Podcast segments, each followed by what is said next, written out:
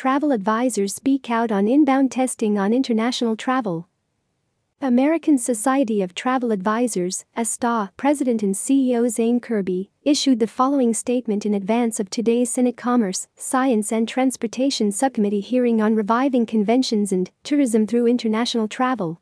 As senators gather to discuss ways to restore international travel, we want to highlight the number one barrier to our industry's recovery the inbound testing order.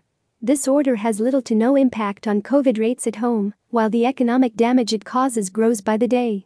Determined travelers have and will find a way around ill conceived systems, and the costs to citizens and those visiting the United States far outweigh the benefits.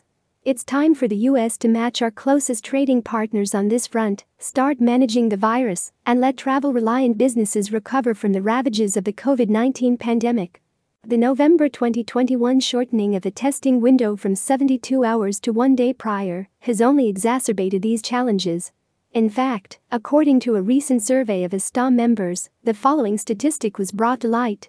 83% of trip cancellations are occurring because of the US COVID 19 testing requirement. At present, this is the number one cause for client trip cancellations according to travel advisors.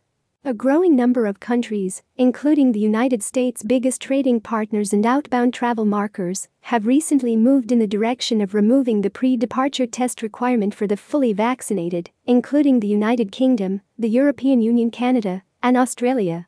Exempting fully vaccinated U.S. citizens from the order is a way to appropriately strike that balance consistent with the administration's stated desire for an air travel policy that relies primarily on vaccination to advance the safe resumption of international air travel to the United States.